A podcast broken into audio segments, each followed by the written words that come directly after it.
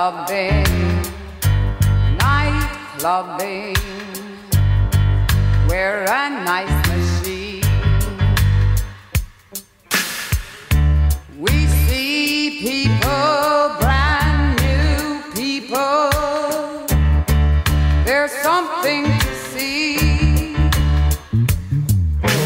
Where night clubbing, bright white clubbing. Wild?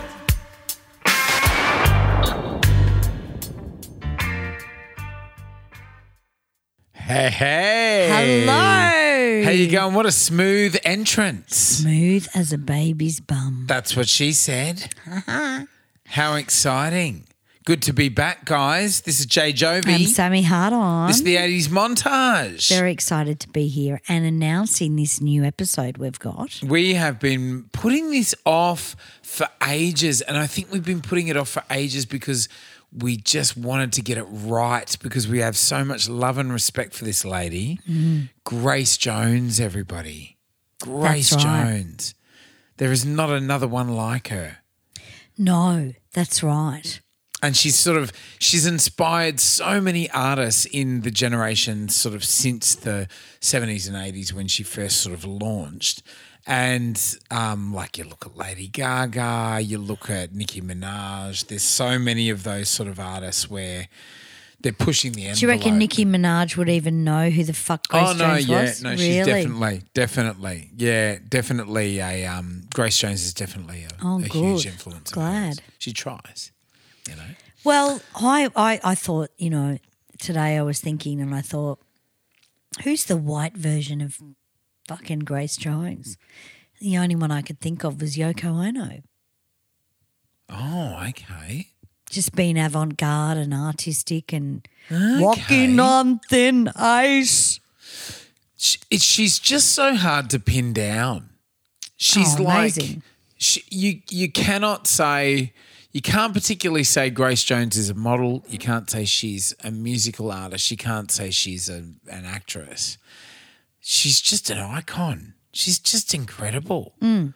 And I remember um, a, a couple of years ago now in the noughties, I believe, Maddie and I um, in our band Night Version supported Mm. her at the new opening of a resort up north called the Alandra, and it was sort of a boutique resort. They were sort of pushing for six star, but they were never going to be six star, and um, beautiful resort. And I remember I had New Year's Eve with these people, the people that owned it, who was um, they- Katrina Knowles and her yeah, husband. Katrina Knowles and her husband um, Adam Yeah. and um, they they um, they had just bought this resort. They were zhuzhing it up with this sort of Melbourne uh, interior designer here that they were flying up, and we were talking about. It. She said, "Like, I just want to have this." She said mm. said to me, "I, I just want to have this massive." Opening, it's just got to be the the hugest event. I don't care. She said it just it has to be right. And she mm. said because we were we were playing. It was New Year's Eve, mm. we're playing music all all night for each other. We just had a real click. We had a real affinity. It was just amazing, and and um, she had amazing taste in music. And she said there's, she said I'd she said I'd love to get Bowie. I, Yeah. because we were playing Yeah. Bowie, and I said yeah, you know you could get Bowie I said- because she said money is no object as well. Yeah, well, she was very wealthy. Yeah. And um, I said, "You mean that? You really mean that?" And she said, "Yeah." She said, "For this, money is no object. Who who we get to open this?" And um, I said, "Well, you could get Bowie." I said, "But you know what it'd be like? Heaps cooler." And she said, "What?" I said, "If you got Grace Jones." And um, she said, "Oh my god, that's fucking perfect. Yeah. That's absolutely perfect because the the design for the hotel was like an African influence, like Oh, an African beautiful. fusion, and it like fit in with Grace like completely. And I said, so I said, coincidentally, I said, I've, I, you know, I have a content, a, a contact that's working on her next album, and I could sort of look into like putting you in in in touch with her. Fuckwit. Yeah, talking about fuckwit. Oh, yeah, fucking he didn't know. it was fuckwit. Oh, he had nothing to do with it. Nah. But um, yeah. So I, I, I sort of, I said, look, if I, if I can sort of make it happen, if I can help make it happen, all I want to do is be able to support her at the gig. And she said, Mm. no worries. No, we'll see, this is funny because this is where we crossed path where Katrina Knowles and I used to dance together at Chasers. Mm.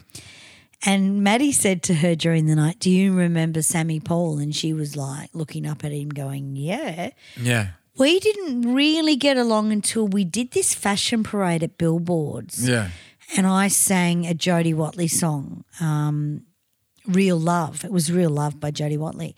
And I can sound exactly like Jody Watley. And she fucking adored me She from that really day on. respected you Well, she did because I look like just a kid that was dancing at a nightclub. Katrina was very stylish. She was amazing and she was a huge Grace Jones fan. Now, in saying that, we're looking at a time where Grace Jones was at her peak Yeah. in the 80s. Yeah. Where people that were artistic or were hairdressers Mm. Or had anything to do with art at all Yeah. understood Grace Jones. Yeah. It wasn't about how good she sang, it wasn't about the songs, it was the art. Yeah. Yeah. That's right. Her husband at the time was a French guy, yeah? Yeah, yeah. We'll we'll um we'll look into that a little Yeah, bit. okay. She's she's had sort of different husbands and partners Oh, and okay. stuff that have that have like informed sort of certain parts of her career. So we'll Yeah. look into that as we Yeah. go. But as you were going to doing this gig, I I stayed home, I remember. I think I stayed home for a stupid fucking gig. I think I should have gone. for a lot of us as well, we were like, we have like all of my family wanted to go. They wanted to come. Mm. The only reason Ash got to come is because she had a profile, you know, right. and, and it was a sort of celebrity party. Yeah. And um, I remember saying to the family, I just can't get you in. It, it just it had to be one of those nights where everything went perfect. You know what I mean? Yeah, it was, uh, absolutely, It, wasn't. It wasn't a gig where it was like fucking everyone come, we'll get everybody there. It just wasn't like that. You know what I mean? That's not to say that like you. I had a gig with the fucking yeah, wigs. yeah. Yeah. Strange, weird. Yeah, but it was interesting to hear how you went over yeah, the phone, yeah. you know? But it was, yeah, it was absolutely um, amazing. She was phenomenal. She was, I, I could not believe that she made it to stage, that she was so incredible, that she was sort of playing this resort in the middle of nowhere and we Mm. were all watching her, this like massive fucking icon. And then the next day I got to meet her Yeah. and um, hang out very briefly, you know? Well, this is the time where people started to work out that nostalgia paid the bills. Yeah, absolutely. So you could get Grace Jones for 40 grand if you really wanted her yeah. because it was only really her and a backing track. I don't know mm. if she had a couple of drummers or whatever, but but everyone was a lot cheaper then because nostalgia wasn't so cool. But there was a brink in the 90s where you went, nostalgia's big again. Let's get these artists while they go up in price. Mm. Now it's a lot of money to get these people out there. Yeah, God, yeah. But I remember thinking to myself, Grace Jones would probably be 40,000. Yeah. Now you're looking at something like the Screaming Jets at 40,000. You know what I mean? Like it's really You know how much she cost for this? how much? Three hundred thousand. Oh, wow. Well, that's good. resort. That's good. I'm glad. now to go through, and I'm telling stories out of school, but we're doing the Grace Jones. Yeah, that's right. Three hundred thousand. How many years ago was that? Oh, I, I don't even know. It was in the noughties. Oh, she would have come with bells on. No, she came very reluctantly. Really? Yeah, because I think one of her parents had passed away. Okay. Yep. So she was traveling with her entourage. She was traveling with her brother and her son, and I think her aunt, and um, then all of her band as well. So she had, you know, the entourage had to be paid for as well. So it wasn't just her, it was this big team of people. She wanted, as part of her rider, she wanted a 24 hour limo Wow. she wanted um, at least 10 rooms in the hotel, which only had 55 rooms because Oh, it was shit. like a boutique, sort of high luxury sort of resort. She had 10. Of which she never actually stayed in Mm. any of them. Mm-hmm. She, um, it was part of the rider that she have another mansion off site that they pay for, um, and that they have a helicopter twenty four hours as well Wow. and 300 grand. And then Wow. she kind of threw a bit of a tantrum before she went on stage and she said a couple of hours beforehand, she went to stage, she said, I want half of it now in euros. And this is in Cairns. Wow. This is in fucking Cairns, in middle of nowhere. I That's want right. a hundred, 150 grand Jesus. now in euros, right now in cash. Wow. Because I think she sort of got there and just thought, this is fucking, Yeah, well, that's right. this is going to be fucking you know. quack quacker. Yeah, yeah, yeah, exactly. Well, that's Yeah. the thing, and and another thing is, it would have been expensive to do this night because there was no backline in these days. No. like instruments and drum kits and That's stuff. right. Now they're everywhere in Cairns Yeah, because yeah. we do Cairns with Rewind 80s. Exactly. But the backline would have been thousands And of I dollars. had to organise it Right, because okay. I was the one from Cairns, and It's that a lot of knew, work. and they didn't know. So I'm calling all these fucking cowboys trying to get Yeah. like individual pieces of equipment, Yeah. and get them to all work together. They and and they said. And they were happy to help once they knew I f- was from Cairns, but like they they wanted an invite to the parties. they, Oh, yeah, they that's they right, came to yeah. the party. It was this was the most amazing party I've ever been to this Right. night. The most amazing gig I've ever played. It still is. Yeah, yeah, yeah. It was phenomenal. Yeah. It was fucking phenomenal. Yeah. Mm. She was amazing. She had such a great time. She sort of loosened up, you know, because she was sort of in mourning and, and like not quite Yeah. convinced by them. Oh, that's horrible. Exactly. Yeah. And that's the thing with artists is you don't know what they're going through. yeah, yeah, that's right. And things can happen like that where where their relatives die and they've got to go on stage. and Yeah, It's fucking horrible. yeah, yeah, yeah. You know. So look, she had an enormous impact on on me and on us, and this is why we sort of digress with with doing her before this to this point because it's sort of like very special for us, you know. Yeah, the ti divine timing. Yeah. Yeah. So look, we've got quite a bit of music to play, so we're going to sort of punch through, but we'll we'll sort of set you up with a bit of backstory. So Grace Beverly Jones was born in uh, 1948. She's 75 years old. Yeah, amazing. She still looks amazing. Still out there performing. She just released a single j- this year um, with. Um, What's her name? That girl. I'll look it up. What Grace Jones has? yeah, she's re- released it with um, Dua Lipa? Janelle Monáe or whatever. Fucking I've gotten that wrong. I've done I've done a U. I've swapped it around. No, she's beautiful. That girl. um, 19th of May 1948 she was born. She was born in Jamaica. So she brought this beautiful sort of Caribbean sound and sensibility to the world. She really did. Um, it, like in amongst the 70s and 80s when you where you had that sort of texture of um, Bob Bob Marley happening anyway on an international level. And she moved to the east coast of the US and her family eventually settled in New York. Uh, her father was a minister. So she was always sort of um, always had like a very strict upbringing, you know, strict. There was rules, certain things that you did. And she started rebelling against that from a very early age. And that's really important, sort of that like having the dad that was a minister, having sort of religion a big part of her background. And that's actually what sort of, I guess, ties her to Madonna in a way, I guess, a little bit. yeah, yeah. Um, in 1977, she began her music career with Island Records.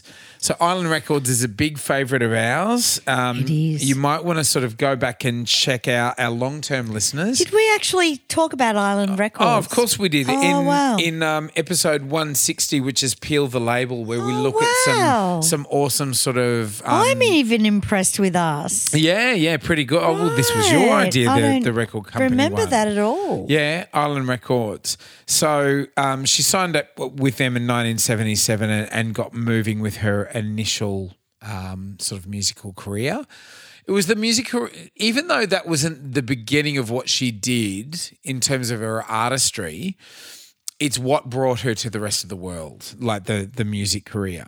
She she then used the sort of music platform to launch her into films. She did Conan the Destroyer in '84. She played Zula, very memorable in that. She was amazing. Uh, still quite young in '84. Following year, 85, she did a View to the Kill, a View to a Kill. She was a Bond villain. She played Mayday. Memorable and per- perhaps the shittest Bond film. She was awesome. Yep. Um, and Duran Duran were too. Oh, exactly right. And she sort of forged a really strong bond Connection with with Duran them. Duran Yeah, and ended that's up right. Mm. collaborating with them, you know. 86, she did Vamp. She played um, Oh, she played a vampire in Vamp, which is like, you know, perfect for her. Mm-hmm. And in 92, she did Boomerang. 92 we're going drifting into no, the early early 90s obviously this would have been you know the beginnings developed in the 80s came out in 92 but the reason why we bring it up she was absolutely playing herself so the the Helen Strangé that you see in Boomerang that is great Grace Jones and you are hearing it from the horse's mouth because I fucking hung out with her and she Yes. is like a parody of herself in the best possible way. She is ev- every single thing that you expect from Grace Jones. You get Now, do you want to do Boomerang now or do you want to wait? uh, boomerang, boomerang. The quote boomerang. Like the actual footage we've got from Boomerang. I'm not. Yeah, oh, yeah. I want to play some more music. We've been All chatting right. for a while. I want to come back to it because it's just fucking great. I actually think it's a beautiful bookend for the end. Yeah, Because it's like fucking fantastic. But you know, then again, I love it so much. We'll probably just play it. Um, she in her early teens in the late 70s she started sort of rebelling against the minister father she used to go to a lot of gay clubs with her brother because the brother was gay i hope i'm not outing you i'm sure i'm not um, the the um, uh, the brother was gay she became part of the gay scene straight away without being a sort of um, a, a gay woman herself you know she was really big on that scene because it was fun And it was artistic. yeah, exactly right. She took a she took a few theatre classes very early in college when she enrolled in college. Um, so that sort of like acting sensibility and that sense of theatre was a really big for her, and she s- started, started supporting herself while she was at college as a go-go dancer in the clubs. You can imagine like a young teen, uh, sort of later teen, Grace Jones, as a go-go dancer in a fucking club in in New York and Philadelphia where she was doing it. Would have been unbelievable. She would have been phenomenal. Um, so she moved to Philadelphia, really got in with the hippie communes. Uh, she did a lot of LSD, and she really actually cr- uh, credits LSD with like expanding her mind and her horizons and all of that. She swears by it. She doesn't fucking um, apologize for any of that early early drug use. She said it just sort of it was imperative to her being an artist. So she then, um, after that experience, she moved back when she was 18. So all of this had happened before she was 18. Moved back to New York City and she started modeling. Was a really big hit on the modeling scene because she had such beautiful long legs and long torso and all of that. Um, she modeled for YSL on the catwalk amongst um, you know, a big heap of other designers. And she was doing a lot of photographic modeling. She's not as tall as you think. She's actually quite petite, but she's got a, that amazing thing where she has long limbs but a short torso. So it gives you that illusion of somebody being really tall. So she looks amazing in photos. She was on the front cover of Elle and Vogue, and she worked with um, Guy Bourdin, which is a photographer that she was um, worked with a lot during her career. And another guy called Helmut Newton. Do you know Helmut Newton? Another photographer. He's sort of of German background. He moved to Melbourne and he had a he had a um, he fought in the war. He fought for Australia in the war after moving here from Germany, and um, had a photographic studio in Flinders Street Wow. And um, I have heard the name. yeah, you would know if you guys out there that are listening, if you Google Helmut Newton, Grace Jones, and look at the f- sort of pieces of work, they're iconic. They're A lot of fucking beautiful. photographers loved her because she was artistic. Yeah. And everything they wanted to shoot was in her whole Yeah. persona. That's right. She Mm. was very, very dark skinned as well. And this is sort of for that to be celebrated on the world stage was a huge thing. Mm. You know, they really made the most for it. First burp of the show, uh-huh. but not the last. Mm-hmm. Um, so yeah, bit of bit of a Melbourne reference there with Helmut Newton. Now she lived in amongst the modelling. She lived in Paris with Jerry Hall and Jessica Lange in an apartment. Jessica. Jessica Lange, the amazing uh, actress who had Yeah. her sort of beginnings in in modelling, and Jerry Hall, of course, another icon there. Um, and they used to hit the gay bars together in Paris. Can you imagine? Yep. and they used to hang out with uh, Karl Lagerfeld and Giorgio Armani. Um, she because of this sort of era, she was later called the Queen of the Gay Discos, and you'll hear it in the first couple of tracks that we are about to play. So, 1977, the, her first album is called Portfolio. This track is called I Need a Man. This was like the big single and sort of got some chart success.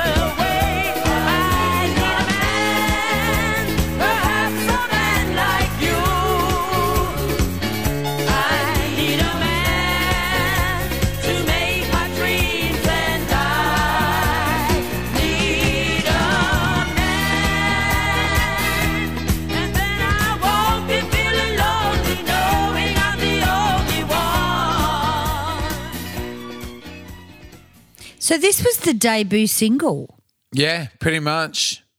Yeah, released in. France. Yeah, yeah, and very, very sort of disco. You know, solid down the middle disco. That's what she's going for. Now, she would have been, if I'm getting my maths right, about 28 or 29 by this stage. Yeah. So she she had done a hell of a lot of modeling. Yeah, yeah, that's right. She was a model. Yeah. That's right. Yeah. Um, modeling and exploring and hanging out and being inspired and traveling and seeing things. You know so this I mean? is 1975. This single. 77. Oh, Yeah, okay. Yeah, she was born 48. So if I'm getting my maths right, I'm probably not. She would have been late 20s. So um, the thing is with her with her musical releases, they were very close. She re- released an album every year, like bang, bang, bang, bang, bang. A lot was happening. I think once the sort of momentum started happening, people wanted to work with her. They saw the avenue as music as a more um, revealing way of just showing off her brilliance. In 1978, she had her second studio album released called Fame. We're going to play a track of Fame called Do or Die. Do or die. Here we go.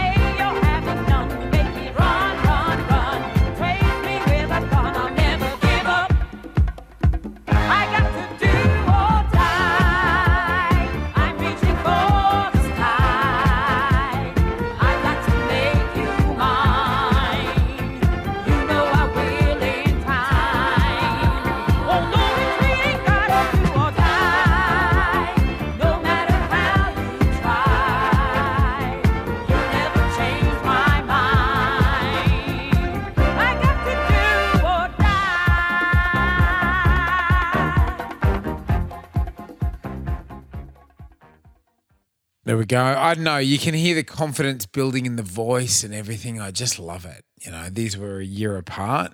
Now, the year after in 79, she released Muse. Don't know if anything with that we're going to play you from Muse um, because I wasn't sort of overly blown away by Muse. There was still a lot of stuff happening, but sort of not a not anything that I that really hooked me.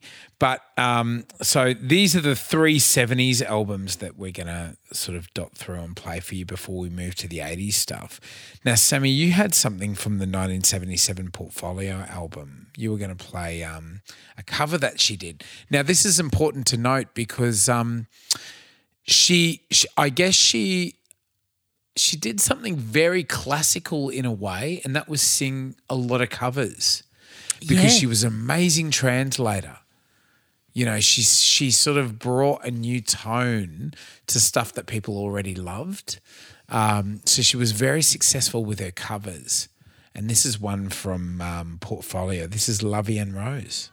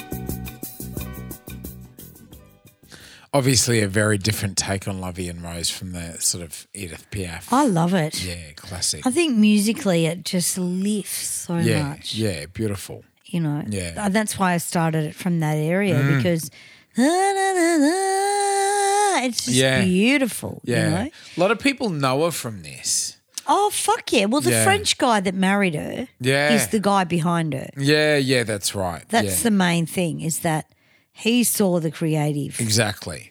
Mm. Exactly. Yeah. We'll jump on to him right now, actually. She's sort of um, uh, in 1980. So we're looking at a time where you're starting to get that anti disco movement. And Yeah, so, that's right. And, and as we sort of move to school holidays and have a bit more time, me, but um, I really want to do the death of disco. We've had this sort of like on the list for a while, and I want to really look. Yeah, at it, yeah, know? yeah, yeah. It'll take a bit of research to sort of get it right, but yeah, time we do it, I reckon. yeah, yeah, that's right. Um, so she was she moved away from that sort of disco queen kind of thing that she was exploring, and she got more in touch with her Jamaican roots, and it's just fucking incredible. The moment she ticks over into the 80s, you really, really get a sense of that iconic Grace Jones. Um, the 1980 album is called Warm Leatherette. Even the title is more inspiring. Um, she did a big, big heap of covers on this one as well. Um, she, this is famous for having Love is the Drug by Roxy Music. It's got a Smokey Robinson cover on there. She does um, a Pretenders cover called Private Life. And this is Private Life. I'm going to play it for you now, now from Warm Leatherette. Oh, we are when Sammy can find it. This one's got an a, a really beautiful cover. The cover of this one, she's sort of in uh, black and white silhouette, and it's got sort of um, warm re- uh, warm leatherette written in red down the bottom, like a black and white effect.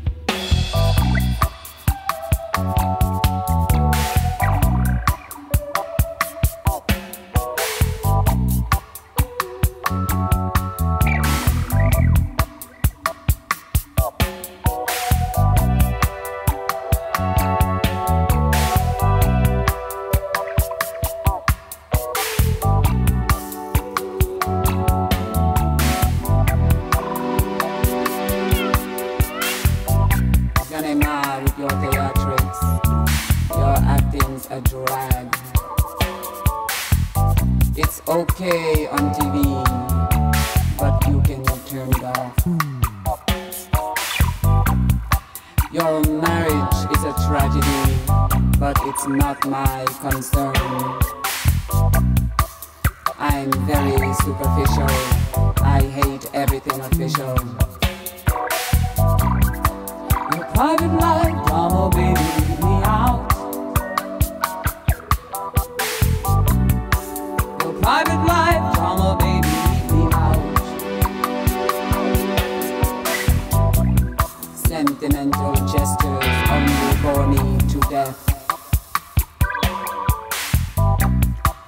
made a desperate appeal, now save your breath. Attachment to obligation, regret shit that's so wet. And your sex life complications are not my fascination. I'm sorry, but that's fucking mind blowing. Mm. I, I I just love it so much. I just think that's mind blowing. You could, it is so timeless. You could release that now. Mm. You could play that now to a younger audience, and it would resonate. Because it's honest. Yeah, the narrative, the Yeah. sense of narrative, You the can't storytelling. talk like that to people. nah, You nah. can't say your marriage is a shambles. Yeah, You know, you've got to pretend, oh, it's great. yeah, yeah. Um, that's what I love about her is that everything was negative, but it was true.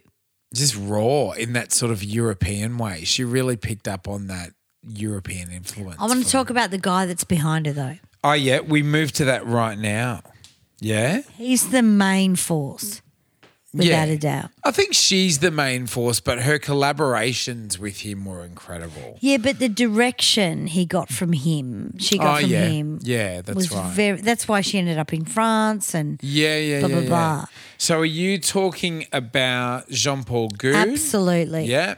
So um, we move now to sort of 1981, where she would release the album Nightclubbing. Mm. So she'd begun sort of collaborating with Jean Paul Goude in the lead up to this. You know what I mean? And she would have been out there sort of promoting the previous album. I'm not quite sure when they met, um, but she went on to sort of she she have a relationship with this guy. They Yeah. were very very close. Totally. So he, as you say, he was a big sort of driving force and a massive sort of influence on her career. Because you got to also remember that coloured people weren't that popular. no, that's right. We weren't buying that. Yeah, no, that's right. And this was a breakthrough artist. yeah, And it needed to be artistic. And this Yeah. guy loved her so much and just went, this is what we need to do. I think yeah, he re- he really mentored her in a way and sort of um, ti saw her brilliance and he just Well, she was. helped her to steer it. You know, yeah, And that's the thing when you do end up marrying someone or you're in a relationship with someone, they do help you with your creativity and where you need to go. Mm. yeah, You know? yeah, yeah. That's right. Yeah, incredible guy. So this album, guys, I guess is where look I I really love warm leatherette as well. Like to me, it's the sort of it's like Michael Jackson's Off the Wall. Yeah, right. where it's like that early, early album where you really get the goods before they become massive because on this album on nightclubbing she became massive the the um this is the one where the, the front cover she's um she's got she's got the flat top she's got the cigarette in her mouth She's Yeah, got yeah, the yeah. sort of um beautiful tailored men's jacket and everything. It's very, very androgynous. And this is the sort of androgyny that David Bowie was personifying. This is the androgyny that sort of Lady Gaga would go on to sort of try to imitate as well. You can really see Wow. the sort of influence she's having on like Very, later very piss take. yeah, yeah. Mm. The, you can see the influence though she's having on later generations. You know, um, Mm. the the front cover of this album is iconic. Beautiful sort of yellow mustardy background, and she's sort of the way that they've the way that they've done the photography is she's like very dark. She's she's she's all she blends in with her sort of black suit that she's wearing. Beautiful, beautiful al- album cover, which is a, a very strong point to make for later album covers. So she um, does a big heap of covers on this one. So night night clubbing, the title track is a Iggy Pop, David Bowie uh, track that she's covered. Um, she does an Astor Piazzolla track called "I've Seen That Face Before." She does uh, Bill Withers, "Use Me." Hasn't everyone done Use Me? Yeah, I think so. Yeah, Lenny Kravitz. yeah, yeah. That's right. So many people. It's a great song. So we're going to play I've Seen That Face Before because I just love the instrumentation. Here we go.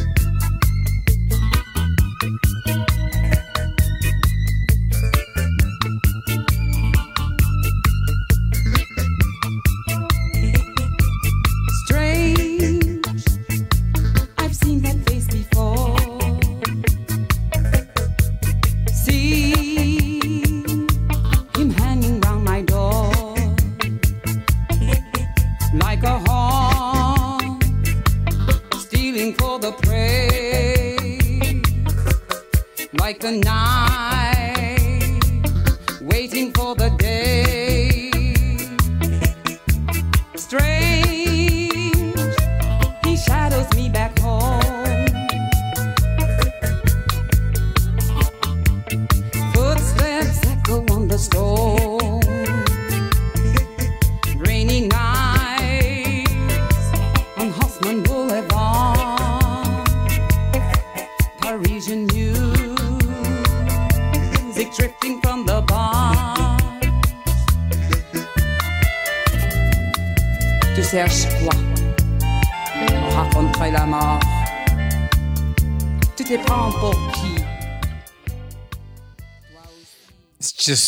beautiful.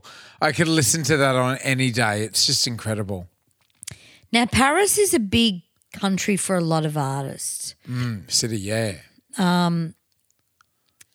Jim Morrison was a huge Yeah. Paris Mm-hmm. protege. Yeah. I've got a hiccup, sorry.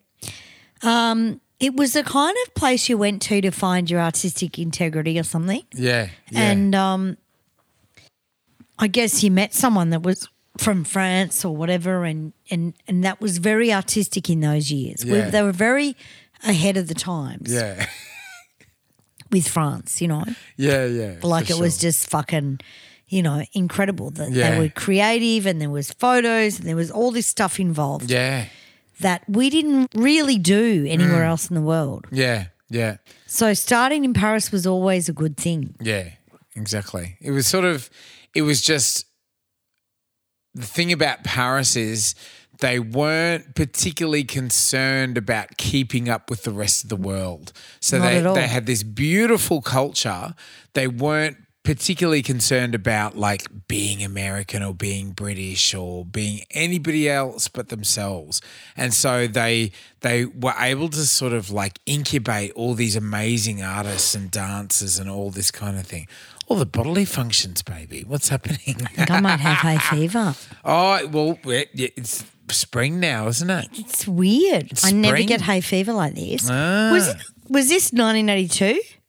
So this is still 1981. Okay. So she, as I said, she sort of was doing a big heap of covers. She also started co-writing on this album, which is great because she bought this one out, which is "Pull Up to the Bumper." This one's sort of. Uh, I'm not sure, even sure if it's an urban myth or it's just sort of uh, famous for being about this, but apparently it's about anal sex.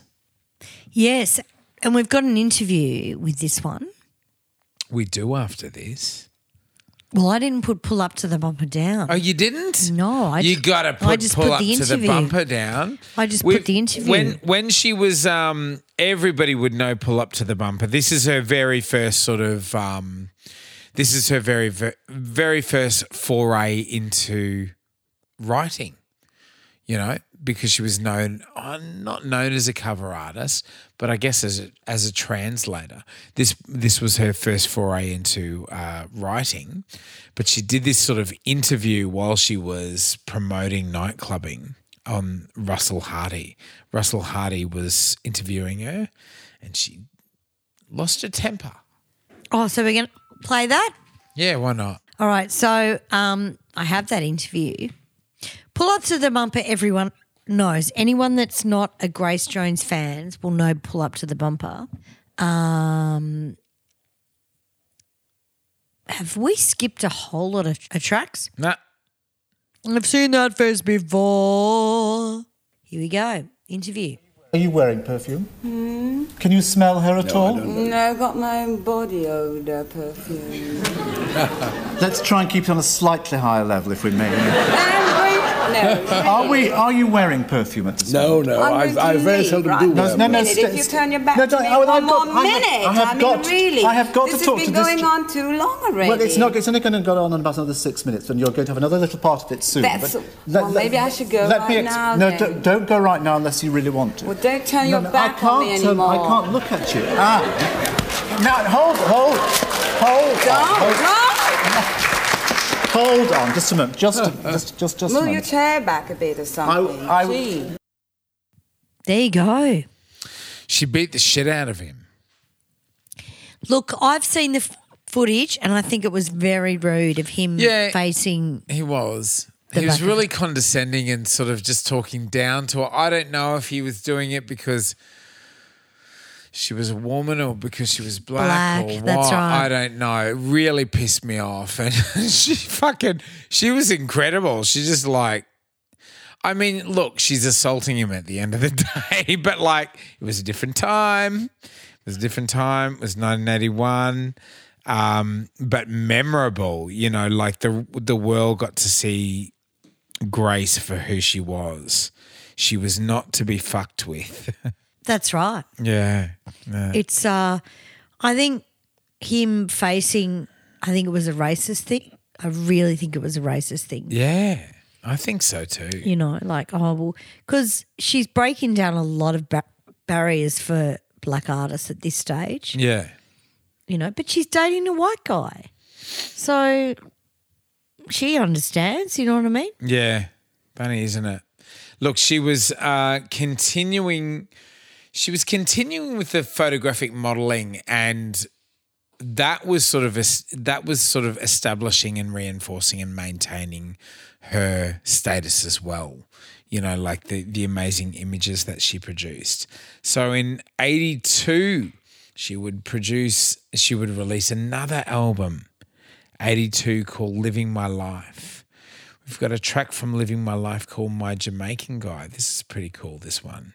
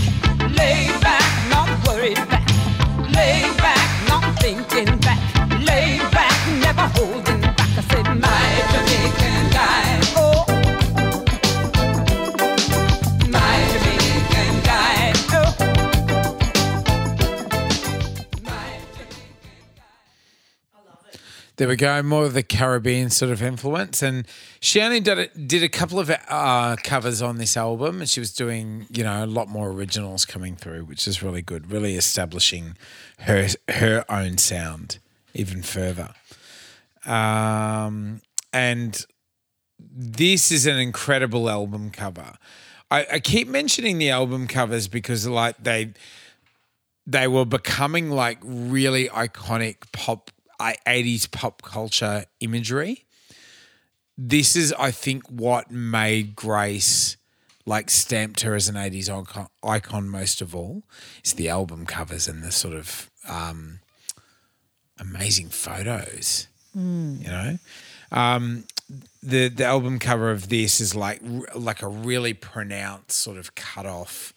Um, um, what are they? Flat top haircut that she's got, and she looks like a bloke. She looks like a with the ve- mechanical yeah, tongue. very, whatever. very. No, Jaw? that that one was after. Okay. So this is this one's quite simple. It's sort of like a a really dark sepia um, of her with like yeah, she's had her silhouette sort of cut out. It's really really strong. So they're really going for the angles. Beautiful photo. So we'll move straight through to Slave to the Rhythm. Now, um, the reason why there's a bit of a gap between Living My Life and Slave to the Rhythm is she did a heap of films. She did a heap of films in between uh, 82 and 85. She did Conan the Destroyer. She played Zula. Not a huge, um, not a film that sort of relied on the script, the the the lyrical script overly. She didn't have a lot of lines, but she was very, very memorable. She was great within that context, like perfect. Um, in 85, she would do A View to the Kill as well, playing Mayday. And it really, that really, because she was doing a Bond film, that really kicked off the the acting t- career. Things, her focus sort of moved to acting for a long while after that but we're going to play something from the album Slave to the Rhythm. We're going to play the title track. Rhythm is both the song's manacle and its demonic charge. It is the original breath. It is the whisper of unremitting demand. What do you still want of me, says the singer? Ladies and gentlemen, Miss Grace Jones, slave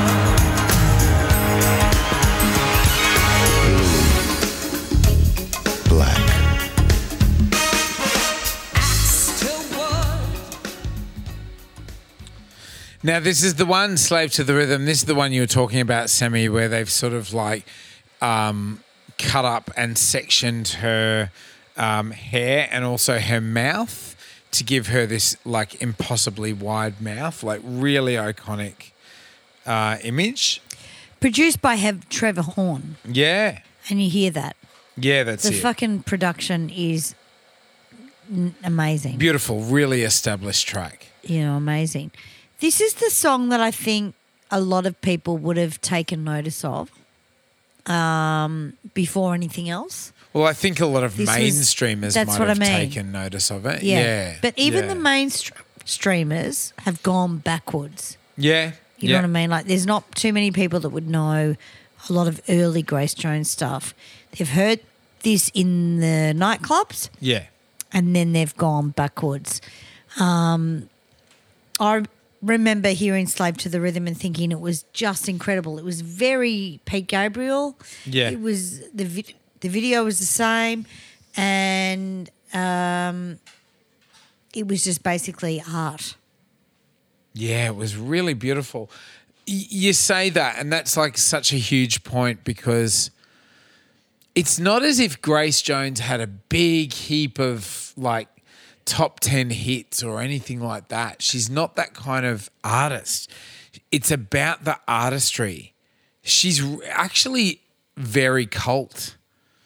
You know, like she's Yeah. cult following to the max.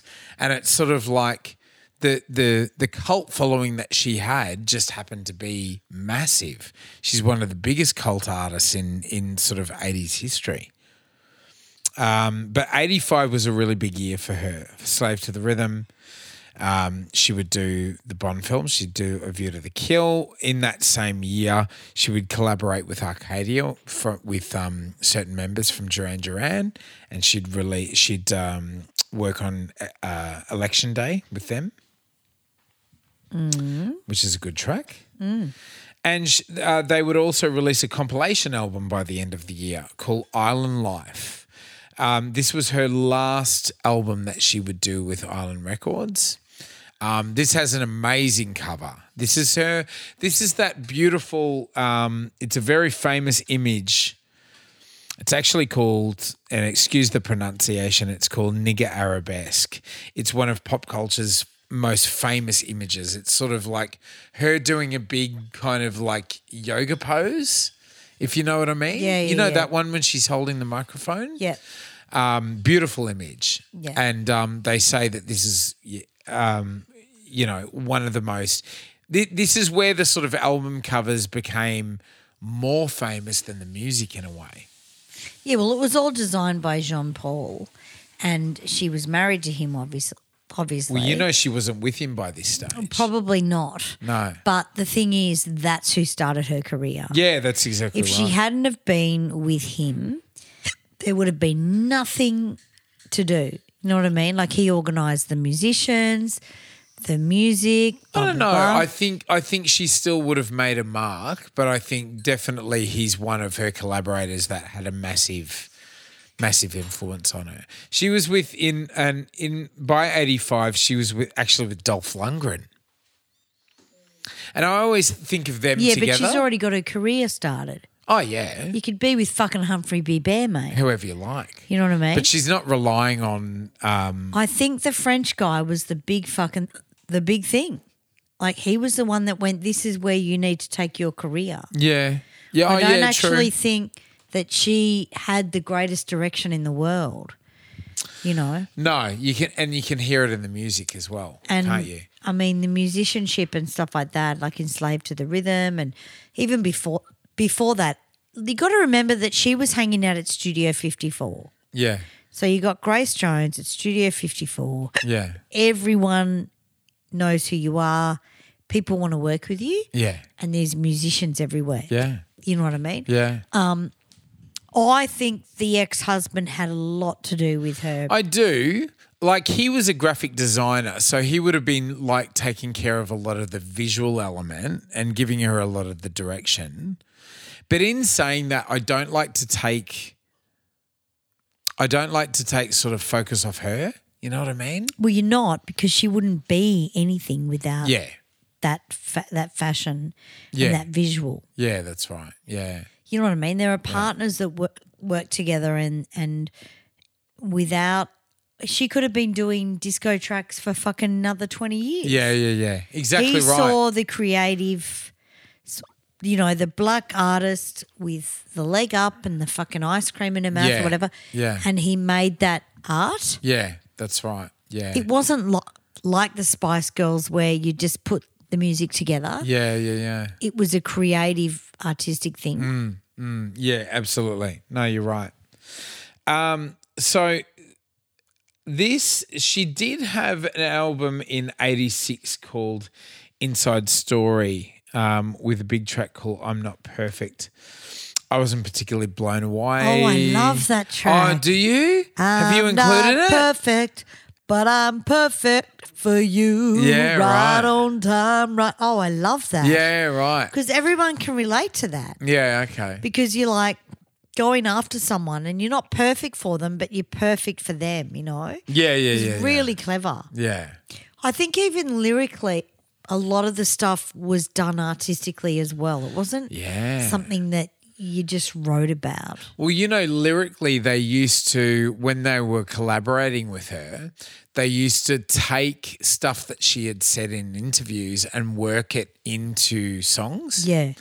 Um, Slave to the Rhythm is a really big example of that um, because she's sort of talking about her history and, and, and all of that. And I think that's an incre- incredible way of going about But it. but there, but in saying that, that's what I mean by Grace Jones. There's got to be a lot of people behind her to bring that out. she had a lot of collaborators. Exactly. Yeah. So I d- don't know how much of it was to do with the fact that she was a model and she was incredible. I think there was a lot of thought behind it, Yeah.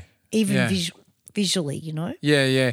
But look, any of these performing arts, I always said to sort of like within my teaching, you you um you know, we know these these big iconic artists as sort of solo artists and we say with they're solo artists they're never fucking solo artists Well, this they've is- got massive teams of collaborators Grace Jones was always known her, as her as her husband. yeah It was yeah never yeah. just Grace Jones. nah It was always the photographer and the stylist and blah blah blah. yeah yeah Because she wasn't the most amazing singer in the world. Even though we're going to play a track very soon where she sings it really high note. yeah But this was a collaboration for sure. yeah let's play the track All right. So we're going to look at um, the one that I want to play is oh my God, I've got the hiccups. I'm so sorry. hold your breath I've done it 12 times.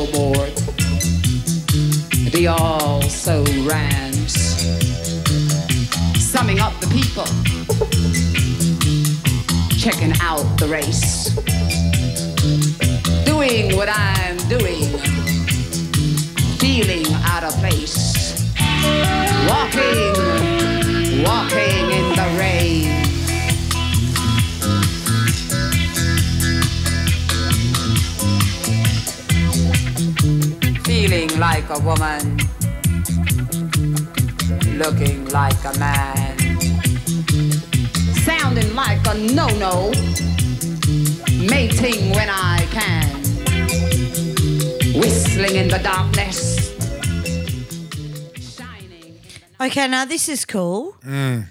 The song was originally composed and recorded by Australian band. Well, they call it a flash in the pan, which isn't Flash true. in the pan, Easy, yeah. Easybeats. Yeah. Harry Vanda and George Young, which is your ACDC guys. Yeah, yeah. Now that's a big fucking thing. So this is one. This is from the nightclubbing album. This one. Yeah, but the fact is, it's Australian. Yeah, yeah. Love it. You know what I mean? Yeah. And this is why Aussies really resonated with her because as much as they were the Easybeats and ACDC, they did a lot of shit outside of it. Yeah, And this is what made her what she was. yeah. And You you, know look I at the covers that she was doing when she was establishing her mu- musical career. They were from all around the world.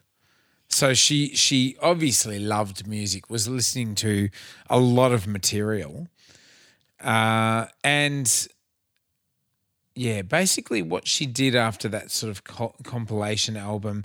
I look, I, I retract what I said. I I do love Inside Story because she sort of she did it with Nile Rodgers, um, who she, she'd been trying to work with for years. She did uh, that film Vamp. Hmm.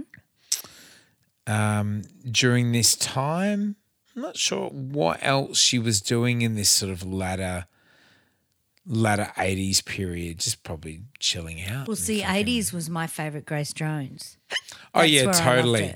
but but clearly that first five years was really strong and then i think she just sort of she didn't feel the need to have to establish herself anymore. She just sort of um enjoyed life i guess. It would have been really really difficult in the late 70s early 80s establishing her career Um, and we sort of move then into um, the very early 90s. So the last clip we've got f- to play for you guys.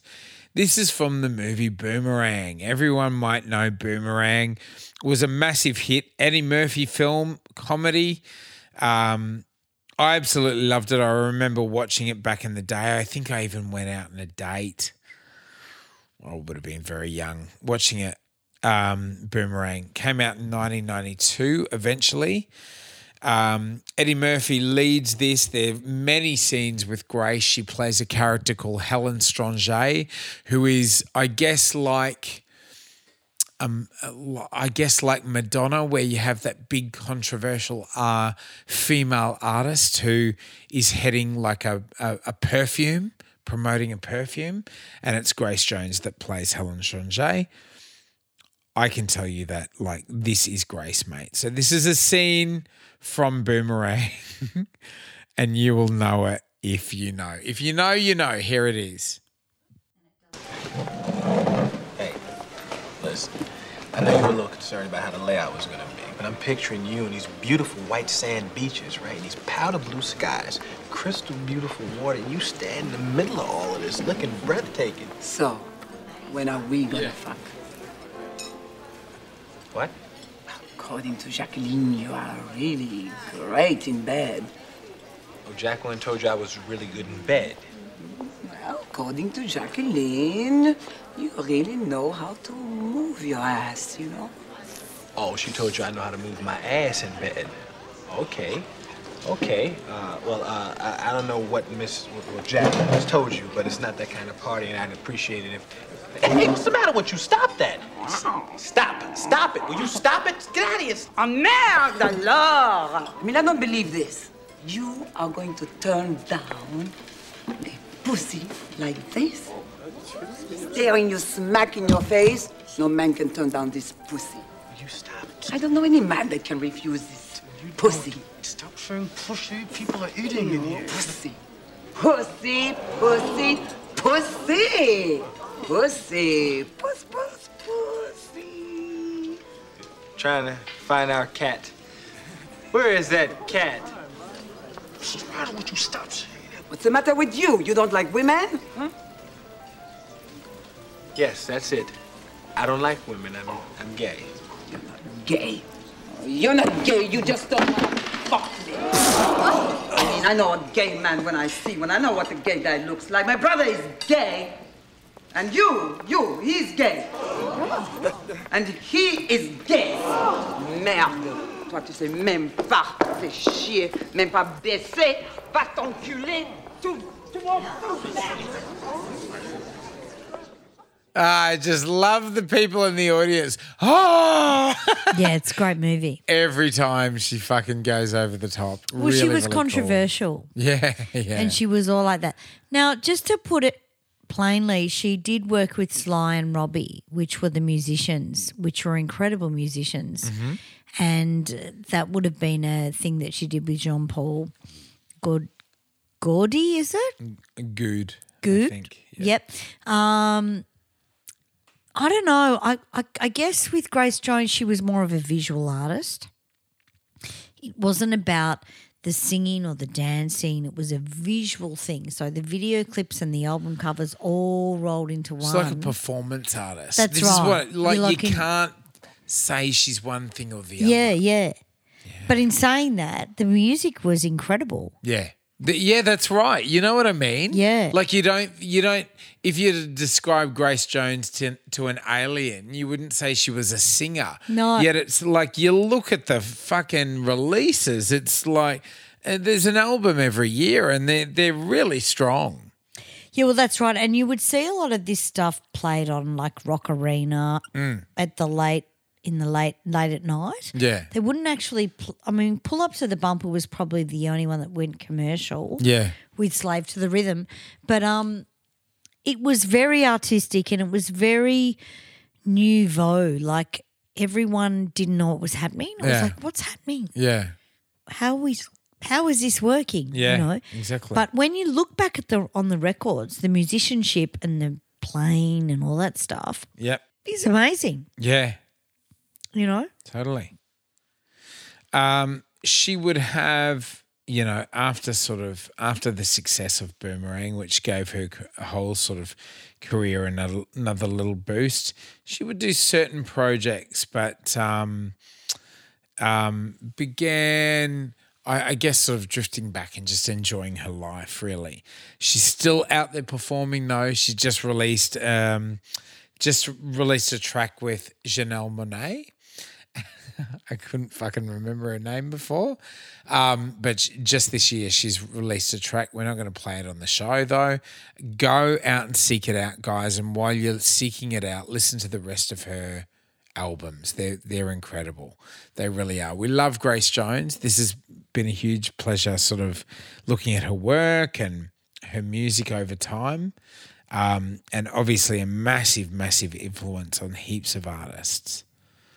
So, that's right. So we're going to play it. this last track. Have we already played this song? I'm getting fucking confused. Her final album of the 80s was called Bulletproof Heart, by the Right. way. Beautiful cover. It's the one where she has sort of like lit um, yellow eyes and it's very, very dark. Like really beautiful cover. Yeah. So that's where it ended. in- Mm. But we've played that the French one, haven't we? La Vie en Rose. Yeah, we have played That's that. from Beautiful. her first album. Um, yeah, look, Grace Jones for me was art. I don't think I saw her as a musical thing until I got very much older. yeah. And I knew that there was a partner involved. I knew that there was a photographer involved and the whole thing. When you went to a lot of hair shows in Melbourne, or like hairdressers would have hair shows, a lot of her music was played. And that was the thing. We only learnt about Grace Jones through very artistic areas of Melbourne. Yeah. She was very artistic. Loved her. Yeah, absolutely. Huge icon. We all love her, guys. I hope you've enjoyed the episode, guys. Um, she mean, means a lot to us. She's she's absolutely amazing. So um, we um, we are coming into just a few more weeks into doing our live show with Rewind 80s at Northcote Theatre. It's October 21. Tickets are selling very quickly. Get on down, guys. It's going to be incredible. Really amazing night if you're in Melbourne. Um, and uh, yeah, I can't stress it enough. It will sell out, so grab your tickets early. Absolutely. So we'll be playing some Grace Jones, I'm pretty sure, down there as well. Yeah, You know? for sure. She was huge in the club, the club scene. Yeah, yeah. I mean, I've sung Pull Up to the Bumper, I've sung Slave to the Rhythm, I've sung My Jamaican Guy, believe it or not. Yeah. And it was a real hairdressing, nightclubbing kind of adventure. Yeah. You yeah. know, it was which fashion. incredible. Fashion, you know? everything to do with fashion. Yeah. Brilliant. Amazing. Can't believe I've got the hiccups. How has that happened? Oh, drinking too much, I guess. Well, we didn't have that much. I'm just a one pot screamer. No, I love it. Good on you guys. Thank you very much. Thank you. Huge thanks to all of our subscribers and our Patreons, guys. Become a patron for as little as $1.50 a month. For $10 a month, you get all the extra episodes. So why not? We're just about to record one now. We We're are. pissed. Samuel have hiccups. not have the hiccups for them because we're going to smash it. But um, we we love you. Bash we love you guys. we love you guys. Thank you all around the world. We'll be talking to you very soon. Eh, Listen out very soon in the next episode for another segment of our um, 80s trivia. We're Yeah, going to call another. we're gonna call another Mm. subscriber or a Patreon. Patreons we're going to call. That's what we're going to do. We love you. Thank you. If it's music mateys. Well, cool shit from the 80s. I knew you'd do a hiccup in the fucking I Can't thing. believe it. I can't get rid of them. We're going to talk about it. Unreal.